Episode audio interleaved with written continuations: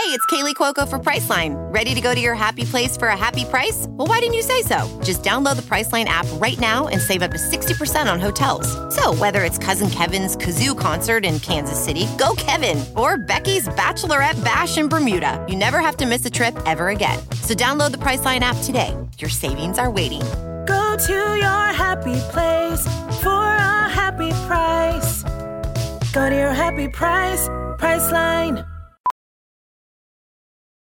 Ophthalmologist Dr. Strauss has seen firsthand how the metaverse is helping surgeons practice the procedures to treat cataracts. Cataracts are the primary cause of avoidable blindness. He works with a virtual reality training platform developed by Fundamental VR and Orbis International to help surgeons develop the muscle memory they need. The result? More confident, capable surgeons. And even more importantly, Patients who can see. explore more stories like Dr. Strauss's at meta.com slash metaverse impact. You know, I guess I think I've always been a professional critic, you know, or some sort of professional appreciator or something.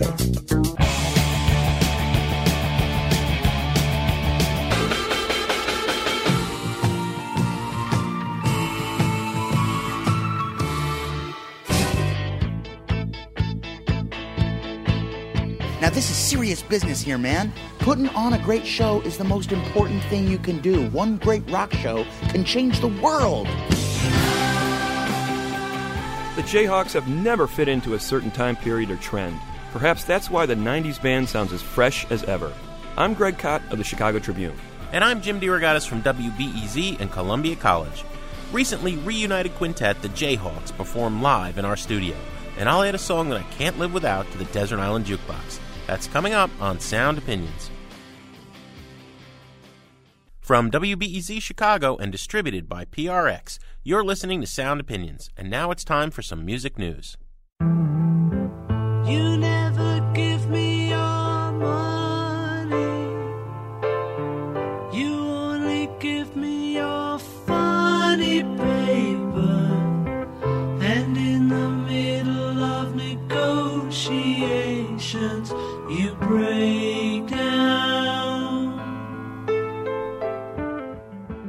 That's the Beatles from Abbey Road, their 1969 album, an album that just keeps on selling, especially the vinyl version.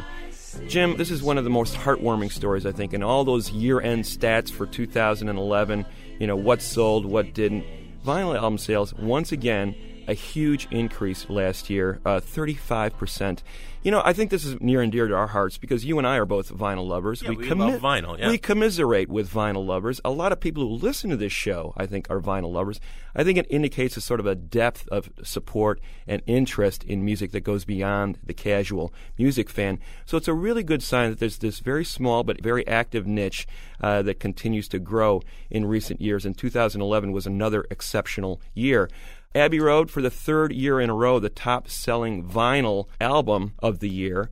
Abbey Road selling 41,000 copies uh, in 2011. But the rest of the top 10, all contemporary stuff, which is another good sign, an indication that new music fans are picking up on this trend as well. The Fleet Foxes' Helplessness Blues at number two. The rest of the top 10 rounded out by Bon Iver, Mumford & Sons, Radiohead, Adele, another Bon Iver album, their debut for Emma Forever Ago, also making the top 10, a Wilco record, and two Black Keys record, Brothers, and the most recent one, El Camino. This in a year when digital sales once again eclipsed physical sales. More than 50% of music sales were in the digital realm, up 8.4% from the previous year, while physical sales once again declined 5%. But overall, music sales were up. 1.6 billion units of music were sold in 2011. That's a little bit misleading because that includes albums and singles, the singles far outweighing the album sales. But nonetheless, an indication that people are out there buying music in all these various configurations. This vinyl story, though, Jim, I got to ask you, you, you've got a turntable, right? Yeah, I love it. And how often do you play, use it? Uh, whenever I'm the only one at home alone, because if people are walking around, it skips. There is that. I, I find it incredibly soothing to put an album on a turntable. I don't do it as often as I'd like, but I'd say three or four times a week. One of the last things I do before I head off to bed is play a jazz album, a Thelonious Monk record, or or one of my something from my collection on my turntable. I just find it a, an incredibly satisfying experience, and it's nice to know that there are other people out there that feel the same way. I'm with you, Greg. And if listeners at home want to share their experiences listening to vinyl or answer the question, how often do you use your turntable? Give us a ring at 888 859 1800. Greg, one other adjunct to the year end number story. We noted the health of live music last week. The Coachella Music Festival that takes place out in the desert in Indio, California, has announced its lineup for this year. And it's important to note because it really sets the, the tone for most of the big destination festivals across America, your Lollapaloozas and so on. This year, Coachella is taking place over two weekends, not just one weekend in the California desert in mid April. Who are the headliners? We've got Black Keys, Radiohead, Dr. Dre making his return, and Snoop Dogg. Some other key acts, Girl Talk, The Shins, Bon Iver. One thing that's really interesting, though, boy, are there a lot of reunions. Mm-hmm. You have the Hives, that Swedish garage band coming back. They've been out of action for years. At the Drive-In getting back together. Firehose, Mike Watt's band. Pulp, the uh, wonderful wry English sociological observers. and, of course, Neutral Milk Hotel, which we're really excited about. But one reunion we won't be getting, Greg, uh, rumored to have been included was Black Sabbath, but sources say they had to pull out because Tony Iommi is fighting cancer.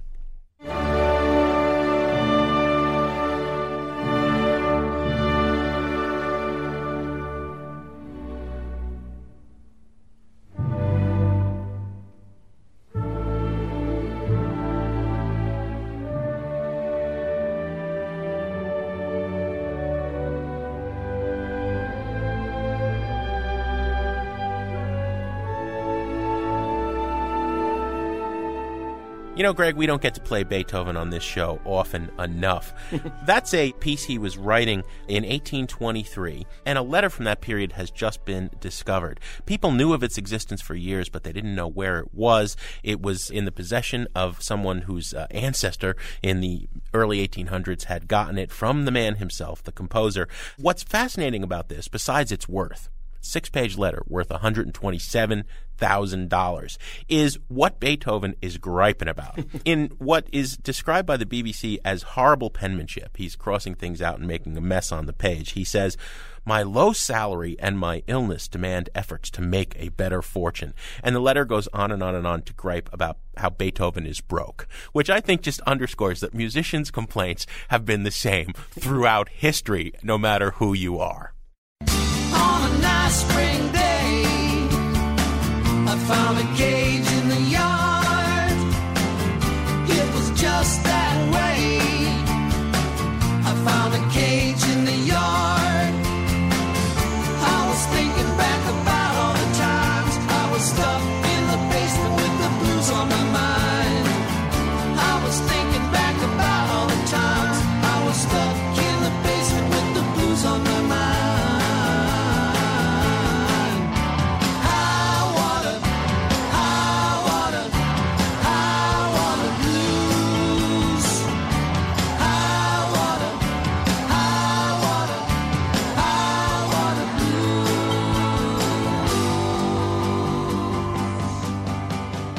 Sound Opinions, and we're playing a bit of a song called High Water by the Minnesota band The Jayhawks from their most recent album, Mockingbird Time, the band's first in eight years.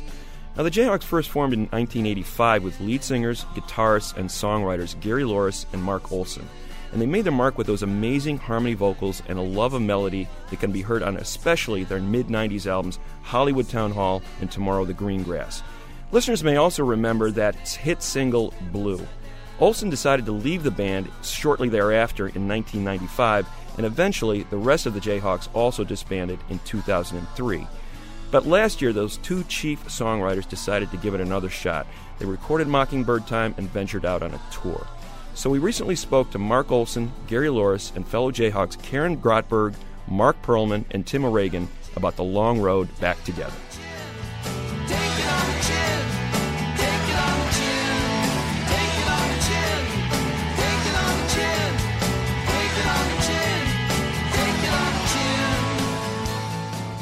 Gary, let's start with you. The band broke up in 2004 effectively. What were the chances that you would say that you would be back in this room together with these fine people, making music again and putting out a new Jayhawks album? Slim to none. I think it just seemed like we had been doing it and started seeing the same faces at the same places. And, uh, and although things were going well, I think, you know, sometimes you just feel like I've done this, I've done this, I've been here, done that kind of thing. So, but what I've learned is to say never say never, and maybe should have just said we're taking a hiatus because uh, as time went on, found uh, myself missing it, missing it, and uh, missing them. Mark, you left the band in the mid 90s, and at that point, you'd pretty much separated yourself from the Jayhawks. What got you back interested again? Basically, time and evolution, and uh, Gary coming out and us playing together. And then uh, it all seemed to make sense when all these albums started to come out. The first album, Hollywood Town Hall, all these reissues, and. Uh, and there's more to come. So it just made sense for us to go out and play for people because uh, the songs had lasted. I don't think we, we, would be back together in any way, shape, or form unless uh, the music had lasted and it still meant something to people. And a lot of people didn't get a chance to see us the um, first time around. So that's a really nice thing. They come out and we've been playing all these shows and you look out in the crowd and people are just having the time of their life. They really love these songs. So that's about it you guys both have individually on your own after that period of, of hiatus to the Jayhawks uh, made a lot of interesting music. Do you ever get sick though of critics writing and fans saying and posting on the web, those guys are never as good as when they're together? Those two voices, those two guys as songwriters, those two guys as guitarists. Or is there some truth in that? Well, I think there's some truth to it. I mean, I think we each, it's all a matter of taste. I've learned one thing you can't please everyone. Mm. So like they say, you got to please yourself. So I think Mark's done great stuff on his own. I've done pretty darn good stuff on my own, and uh, together, it's great. So I'm not. Uh, I just don't look at those things if I can avoid. If I can avoid looking or reading about us, it's it's better. Just just just go with with your own radar. You know? yeah, yeah. I think Gary's got a good idea there, and but, you know, you have to go along with the idea that I am walking across the street, I see somebody playing uh, bottles, you know, just happen to be playing bottles, and I really love that. I pick up a few bottles, start playing them myself, record it, put it out. Think that's the greatest thing I ever did. Well, not other people aren't going to think that. It's mm. just the way it is, you know. You you just kind of go through your life and do what you do in the way you do it. We got a lot to talk about, but how about a song from the Jayhawks? What uh, what are you guys going to play? I think we're going to start off with a song off our new record called She Walks in So Many Ways.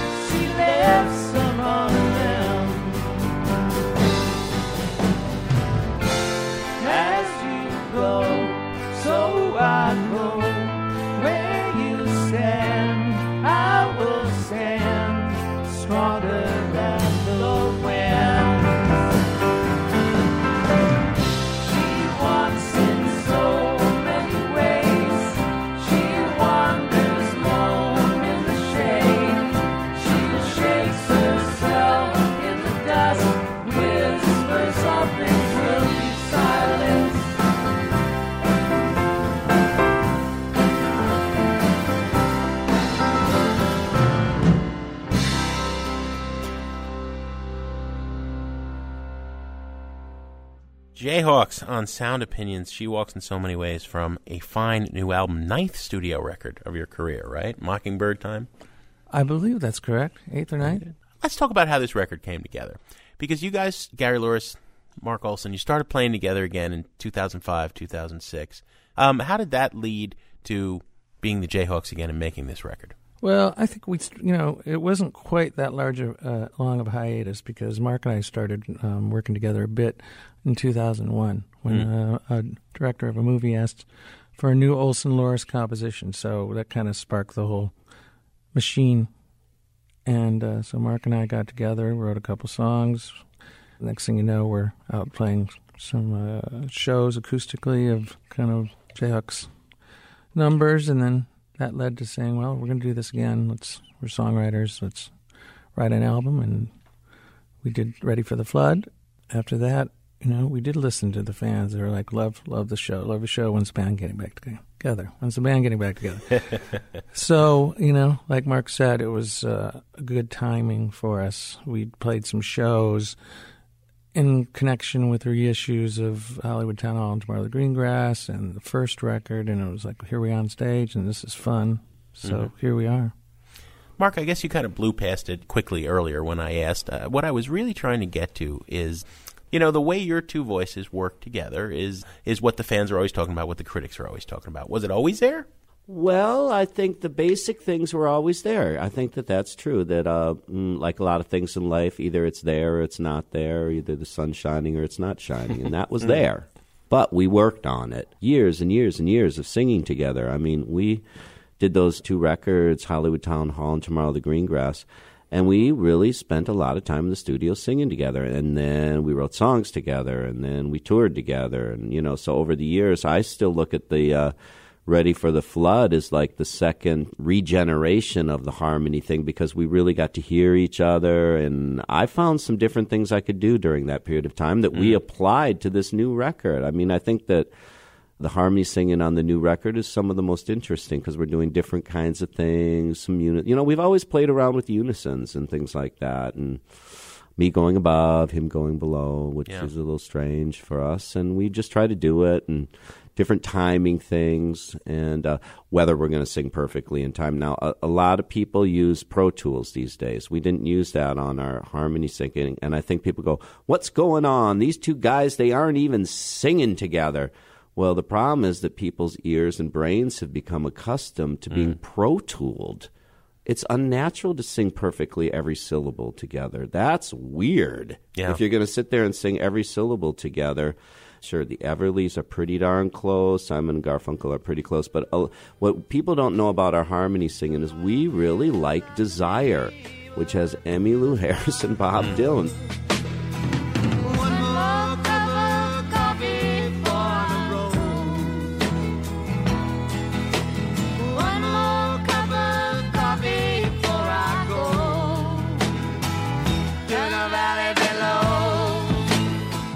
We don't sit around listening to the Everlys going, Oh, Phil and Don, you're so wonderful. We actually sit around doing that to Bob Dylan and Emmylou Harris Yeah. on Desire. So we have a different basic program for harmony singing. It isn't this perfection, two voices is one thing. We actually like breaking off into different kinds of things.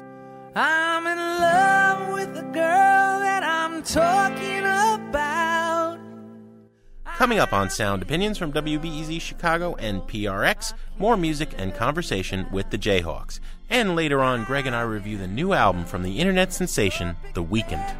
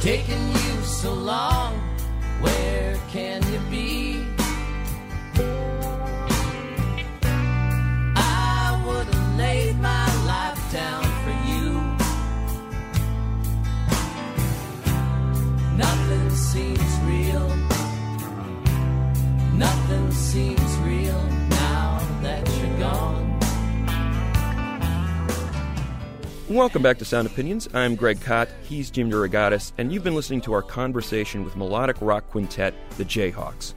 The band was very influential in the Twin Cities music scene and released two landmark albums Hollywood Town Hall in 1992, which we played a bit coming in, and Tomorrow the Green Grass in 1995.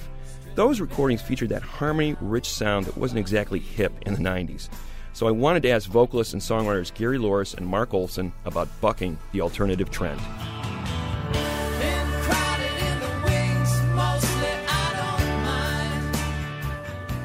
But you guys always seemed a little bit out of step in terms of what the prevailing music industry trend was. You know, when you're talking about those two classic albums, uh, Hollywood Town Hall, Tomorrow the Green Grass, the height of the grunge era, you know, Yeah. everybody was loud, I can turning still up, see let's those distort these guitars. Army shorts in the big combat at the Doc Martens. I can still see them. I can't get it out of my head. well, Minneapolis in particular, too, because Minneapolis had this thing against backing vocals. No bands ever did it.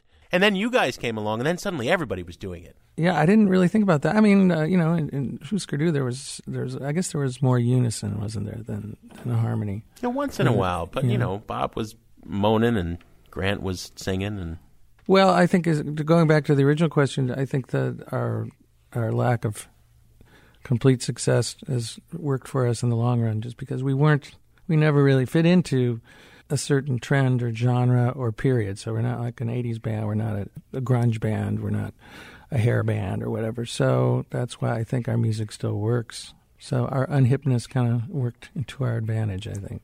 Well, Mark, what would you say when you started writing and singing together? What was the impetus for the two of you getting together? Because obviously it wasn't about, hey, let's become a multi-million band. You know, it was more about something else. What was the driving force for Well, you it two? was that we both enjoyed music. I mean, that was without a doubt. I mean, we both had record collections. We went down to record stores. I mean, that was the thing that really was the basis of this band was that in Minneapolis, Minnesota at the time, I would have done something else with my life. I would have been like gone to school and become some kind of natural scientist or something. That's what I'm still interested in to this day. But at Minneapolis at, the time, there was all these record stores, all these bands, all this stuff going on. So there was a community, and I couldn't help but love all this, you know, great music. And and I, you know, I grew up with Bob Dylan and things like that, and so Gary loved music. I love music. We wanted to write songs that lasted, and that was the thing. It, it had really nothing to do with the current like trend in music or thinking about we're gonna.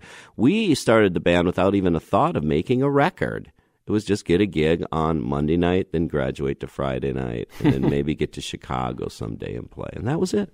Mm-hmm. And now here you are. You are in Chicago. How about another song, guys? What uh, what are we going to hear? What do you want to do next? Should we Just try Tiny Arrows off the? All right.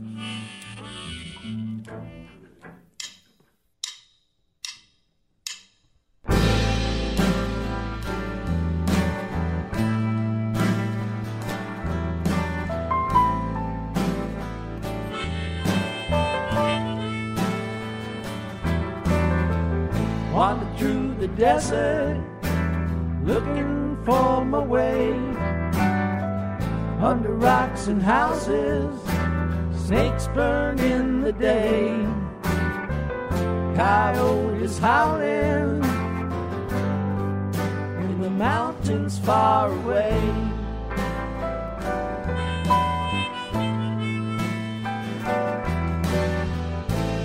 Dusty winters leave what's left behind. There are no reasons to find what I call mine. Fences mean nothing. Sunrise disappears.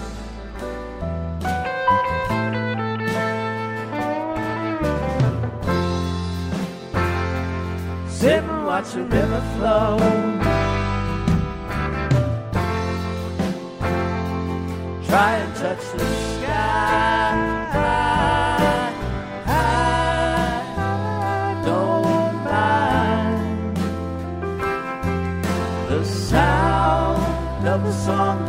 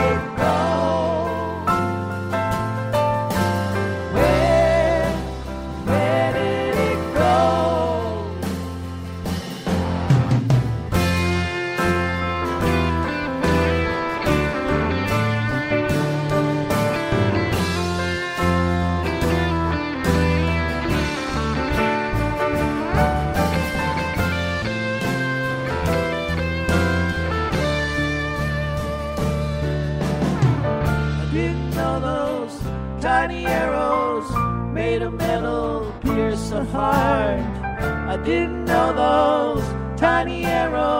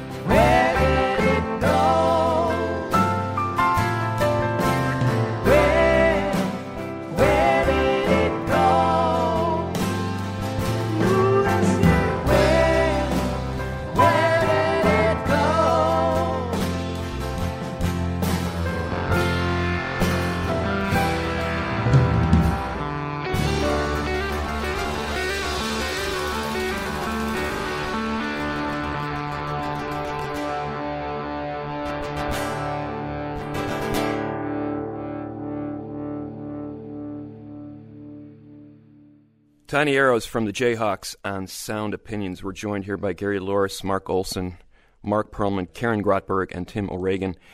Great stuff. A dozen new Mark Olson, Gary Louris songs on the new album Mockingbird Time.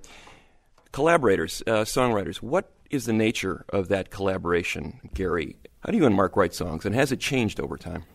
Well, I think the, the basic need for a songwriting team is trust. You have to trust each other's opinions, and uh, you know if there's that lack thereof, you Mhm. start questioning whether the song is good, and then you start doubting it. So I think uh, I think if I trust Mark's uh, judgment. If he thinks it's cool, then I feel like we're going down the right road. And uh, hopefully, vice versa. And I think also we just tend to like our vocals, songwriting wise, we're very different, different people, different. Uh, we share certain common middle ground, but I'm a different type of person. I like things kind of even and symmetrical, and and Mark's a little more uh, asymmetrical as far as songwriting, and, and lets the words kind of lead the, the melody almost in reverse of what I do. And somehow we the blend seems to uh, the two pieces fit, and and uh, that's my opinion of, of Are how you it works. Are you in the Mark? same room when you're doing this? Yes, we're in the same Yeah. we don't do it. But the uh, nah, I don't. Long that, distance away, no. That doesnst interest me at all. So we, yeah, he he came out to Joshua Tree, and I went to Minnesota. Sometimes we're in the same room, but if we're not, we're just in adjoining rooms. I remember when we were writing things like Blue, like he, I'd walk into the other room within earshot. You know, you you say something, you throw out an idea, and I'll say, "What did, did you say that?" And he said, "No, but, but I like that better." That kind of thing, you know, where you can shut off the conscious mind in a way. I had a lot of fun. I think that's the key. We we actually, I mean, for all the push and pull, we actually have a lot of fun when we write. Mhm. You get going on an idea, and we're both kind of obstinate. We don't let go of something. For that tiny arrows, I just remember Gary would not let go of this one part. Can you can you s- describe what that part was, or maybe even play Yeah, that it was, bit? uh, that it was, was, uh, the. It was, it was the. See, I don't remember. Yeah, so- I don't. It was Oh, the A. Yeah, it was, the I don't mind. Yeah, that. Yeah, that that part. And so he, he had that part, and we just kept going. Well, that's going to work, but where? How are we going to put the rest of it together? So then that took uh, about three days, and then we finally put it all together. You guys mentioned Blue. Karen's just coming into the band. Do you remember when you first heard that song? Because that's the, you know, I mean, Jayhawks fans, they love all your music, all nine albums, but Blue, Blue, Blue, Blue, Blue is the one. Do you remember how that was introduced to the band and what you thought of it when you first heard that tune? Trying to think of what I thought when I played that. Um, the one thing that sticks in my mind is somebody asking me if I uh, had any classical training. So I thought, well, that's interesting. I must have heard this song as a, you know, some sort of, you know, huge, beautiful orchestral piece or something. You know, Mm. very big sound and. Um, you know, and then there's a personal story behind that too. My parents, I knew I'd made it when my parents heard that song over the intercom at a mall. It's like that's a girl. So, uh, you know, it's a song that's dear to my heart for sure. That what I remember about that song is when we'd play it before it ever came out, and people would always come up after the shows and say, "What was that one song?" And I knew they were always Mm. talking about. It. it was like familiar to them already. Should we play it now? Oh, heck, we'd be privileged. That would be awesome. Okay, I got to switch. Okay. Is it? Is, are you on there? Yep. Okay. One, two, three.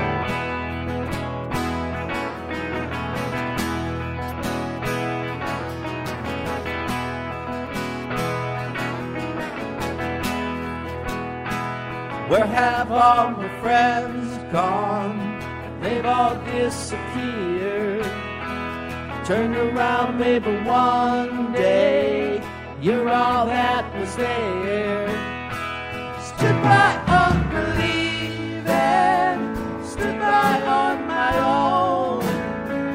Always thought I was someone, turned out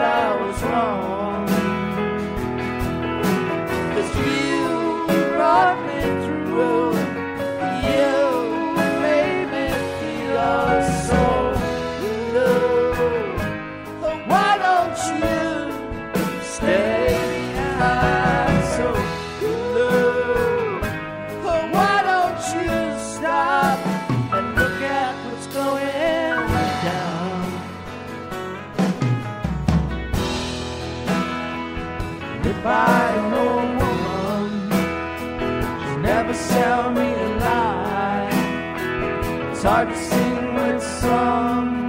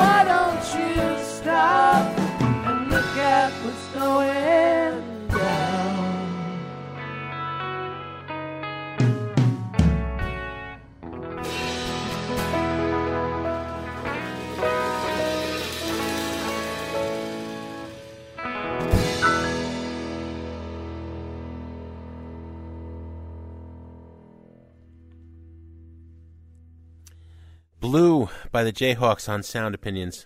Classic tune. 1995, Tomorrow the Green Grass. That's been reissued. A bunch of your other albums have been reissued. And you got new music.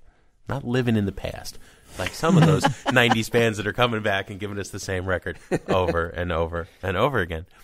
But but is history a weight on you guys? Is having written songs like that or or uh, Take Me With You When You Go, right? Is it a drag to always have people compare great new songs that you're writing to great old songs that you wrote? Well, thank you. That's very nice of you. Uh, in my opinion, it isn't because it just shows that uh, people listened and love what we did, and it's better than the alternative. Like Yeah. you guys used to suck, and now you're now you're good, or vice versa. I don't know. Mark, do you have an opinion on that? Yeah, it's it's all a matter of the fact of the matter that we go around playing music for a livelihood, and uh, we uh, have had many years of it, and we're lucky to be doing it. So if we if we had good music in the past, you know, that's part of our coming together. And if we have good music today, that's why we're out here playing shows. Otherwise, we'd be at home doing something else. How has the business of making music changed? I mean, during the time uh, of those two American recordings, you know, there was a moment Karen mentioned hearing Blue, you know, in the shopping mall, and, and there was some radio play, and you know, Americans spending a lot of money. There was a moment where rock, the, the, the illusion of rock stardom as, as something that could happen, still existed. And today, aside from like Lady Gaga, it's a fallacy, right? And yet, you guys are still here. How has the business of being a band and being able to support yourselves making music changed? Well, I think it was David Bowie who said you used to tour to support your records, and now you make a record to support your tour. So Hmm. that's basically, the, in, in a nutshell, in my opinion, just as far as that goes, that how you make money, you know, because people get so much for free now. So uh, really, the one thing you do have that uh, they can't really bottle is you going out there and playing live. Being in the uh, same room with you guys yeah. making so, that music. Uh, and I think one of the things about our band was that we were always good live and in the studio, and seemed rare. So, so many bands that make such great records, and you go see them live, and eh, or or such great live bands that just couldn't make a good record. So that was one thing I was always proud and still am about this band is that we uh, we seem to be able to do both.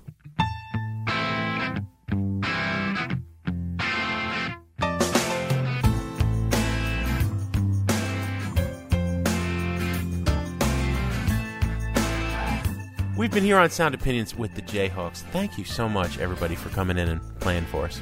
You guys have been great, and thanks for having Yeah. us. Thank you so much.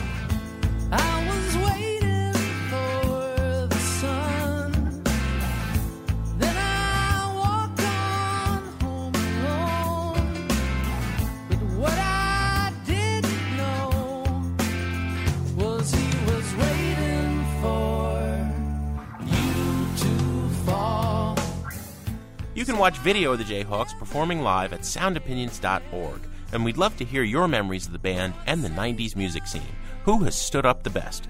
Call us at 888 859 1800. We'll be back in a minute on Sound Opinions from WBEZ Chicago and PRX with a review of the new album by The Weeknd and my Desert Island Jukebox pick.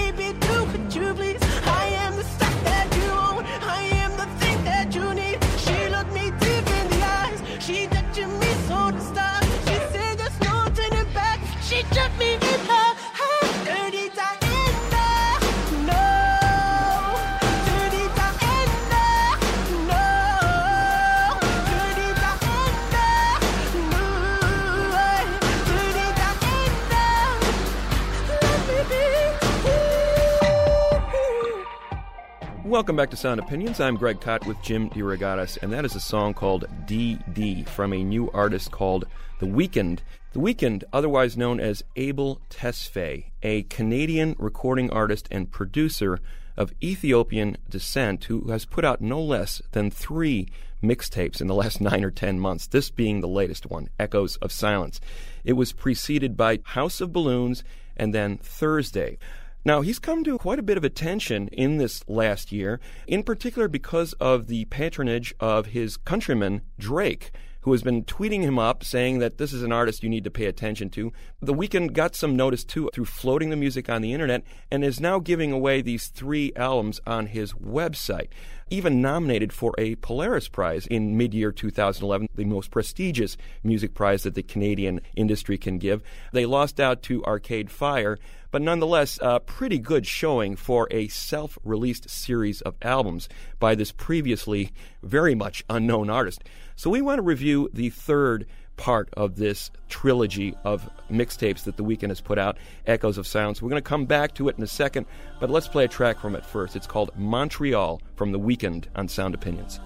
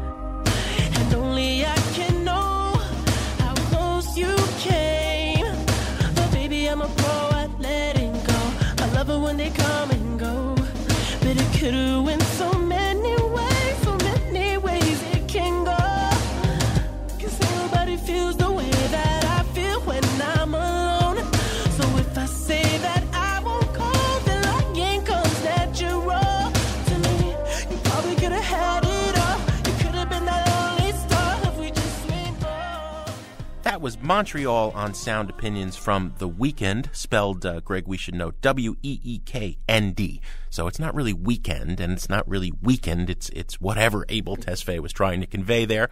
Interesting stuff on this album, Echoes of Silence. There is a long tradition of truly unnerving strangeness in R&B, okay? It has kind of faded from the limelight in recent years as we've seen R. Kelly ascendant, who's plenty strange, but in a, in a really disturbing way. I'm talking about the sexual psychoses of Marvin Gaye and mm. D'Angelo, and you could say Drake is kind of in that tradition, but Abel Tesfaye is even more so. This is not an easy album to listen to lyrically. There are some disturbing elements of sadomasochistic relationships mm. and narcissism on his part. But you know, the more time you spend with it, the more it rewards your listening. He is a frail and flawed human being, and he is confessing that. He's not necessarily boasting about the things he's doing in some of the more disturbing tunes. But the real reason to listen is the music. It's extraordinary. The guy is a great vocalist, as evidenced by that absolutely spot on cover that takes Dirty Diana, Michael Jackson's classic Somewhere New. And then the other songs which are firmly in the modern R&B tradition but with elements of tricky and 9-inch nails, some some kind of industrial rock trip hop underpinnings. It, it's not that R&B that's stuck in a rut, super polished. This is R&B taken somewhere new and weird and yeah, a little disturbing at times, but ultimately very very rewarding. And I think this is the best of the three mixtapes. I would give it a buy it on the buy it, burn it, trash it scale. Although we'll note he's giving this music away for free, so you don't have to actually spend any money. it's very true. It's one of the great advantages of these three releases. I think the first one is still the strongest one, House of Balloons, but I think Echoes of Silence is a very strong third piece in this trilogy. It kind of consolidates all the best moves of the previous two. It is, again, a sort of mood album. You listen to it from a distance and you think, oh, it's kind of mellow, and listen to this guy's high pitched voice, and it sounds like he's crooning hone in closer, Jim, and as you said, it's pretty disturbing. The way he uses his voice to play against type. You know, you've got this sensitive, high pitched voice talking about nasty things. And I agree with you about the production. More nine inch nails than contemporary R&B. Whether this is going to be successful or not on a commercial level is a whole nother story. But right now, I'm incredibly intrigued about what this guy is going to do next. I'm with you. This is a buy it record all the way. But as we said, you can get it for free on his website. I tell you, little buddy, this whole island is bewitched.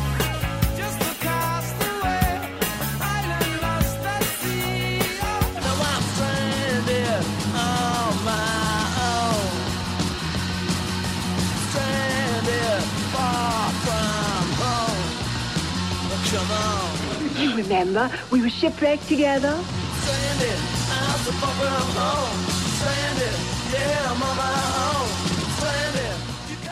As often as possible on Sound Opinions, we like to take a trip to the desert island, pop a quarter in the desert island jukebox, and play a song we cannot live without. And this week, it is Jim DeRogatis' turn. Greg, I am going to go to the desert island with one of my all time favorites, and I know it's one of yours as well. It is a wonderful day on Sound Opinions when we talk about the German band Can. Can was to Germany, to Europe, and, and really to America as well, what the Velvet Underground were in many ways. A hugely influential band that many people have never heard of. Came together in the late 60s in Germany as part of a renaissance period there of film and art and music, what's been called the Krautrock explosion. They were living in a crazy castle called Schloss Norvenich in Cologne. They had an American former serviceman named Malcolm Mooney, an African American, as their first vocalist and debuted with a classic album in 69. He had a nervous breakdown and left. They were looking for another singer.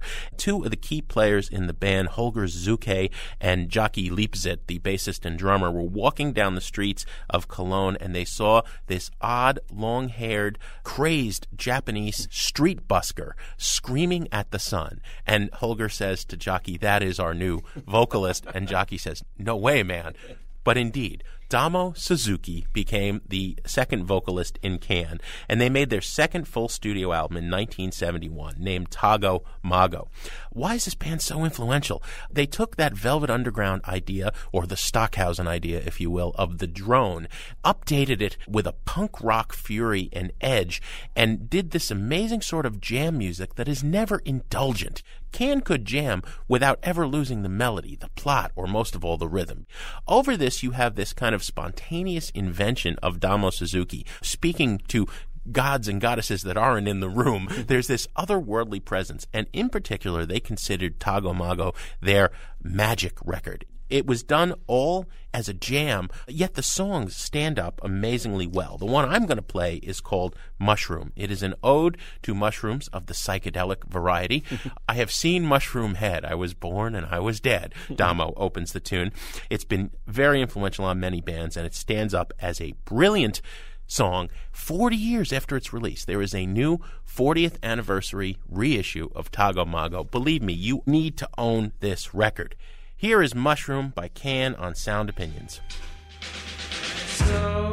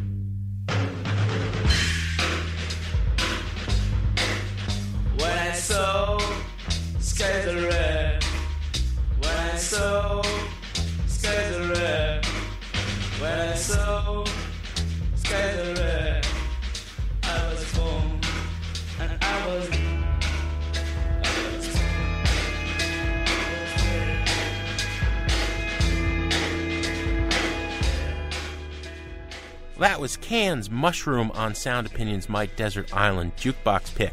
The Sound Opinions Desert Island Jukebox is supported by Maker's Mark. Maker's Mark Bourbon. It is what it isn't. Greg, what do we have on the show next week? Next week, Jim, we run down some of our favorite short but sweet rock songs. As always, we have some thank yous to say on the way out. Sound Opinions was produced by Robin Linn and Jason Saldanha with the able assistance of Annie Minoff. And our fearless leader, our executive producer, Torey Southside Malatia. He doesn't own any long lost letters by Beethoven, but he has some of his overdue bills.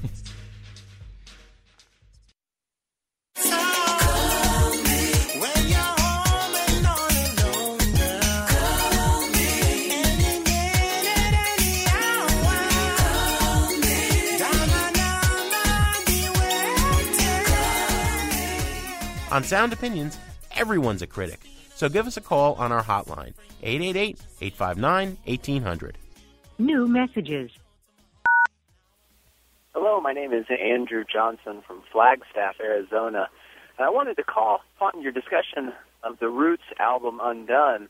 There was no mention of essentially the, the album's inspiration, which I thought was odd. It almost could have gone in your hero worship discussion if the album came out in time. But Sufjan Stevens' song, Redford, from the album Michigan, was the inspiration for it. The track Redford is from Sufjan's album in its entirety on undun, and the character's name that the Roots put in the album undun was Redford Stevens in honor of Sufjan. So, thought that might have come up in the discussion, but thank you so much for the positive reviews. Great album.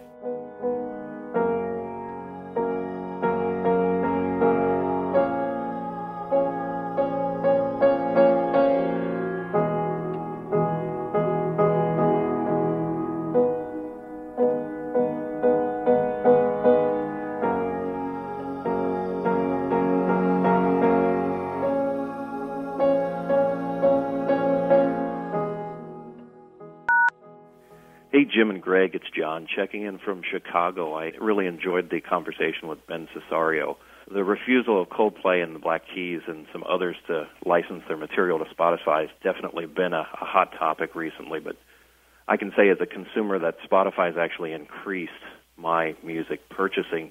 Now, a lot of those purchases, I'll admit, have been catalog releases, but they've definitely been intermingled with those records that I've heard that I must own, but I didn't know enough about them to gamble the monthly music budget on. And I may buy the Black Keys latest release, but it's going to remain a little lower on my list since I can't preview it. So, something to think about uh, for artists as they think about whether to turn their backs on new mediums that come along for exposure. Love the show, guys. Looking forward to more in 2012.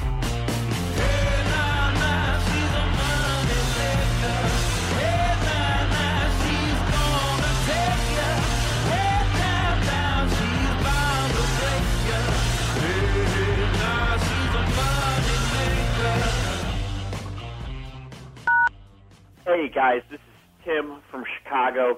Was listening tonight when you were talking about the new Black Keys album, and a masterpiece, the the best yet. I can't go with you there. It's a good album. It's a good album, and it's solid, and I feel like it's more accessible than some of their other ones.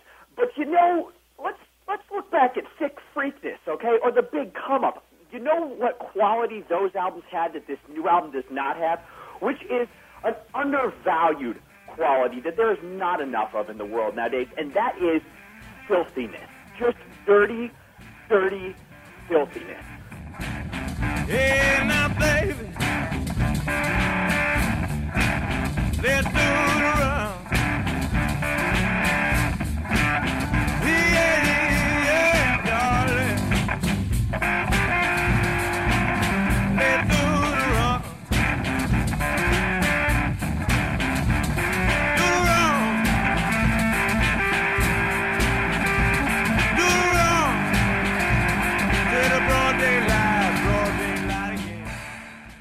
When you listen to that, uh, you know what that is? That's faces right there. That is some Rod the Bod. I'm talking, I know I'm losing you kind of ugly, dirty, dirty, dirty filthiness. That has a special place in my heart because that's a that's just a special that's a special part of us. And I think that we need the filthy. We need the filthy. We need the dirty. We can't applaud people for moving away. Someone has to carry that dirty standard. Thank you guys. Have a good one. Bye. I don't want to lose you, but I know I'm going to prove you. Oh, Lord, I'm losing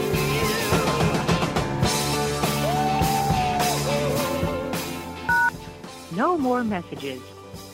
To give us your opinions on Sound Opinions, call our hotline, 888 859 1800. We'll be back next week with more Sound Opinions produced by WBEZ Chicago and distributed by PRX.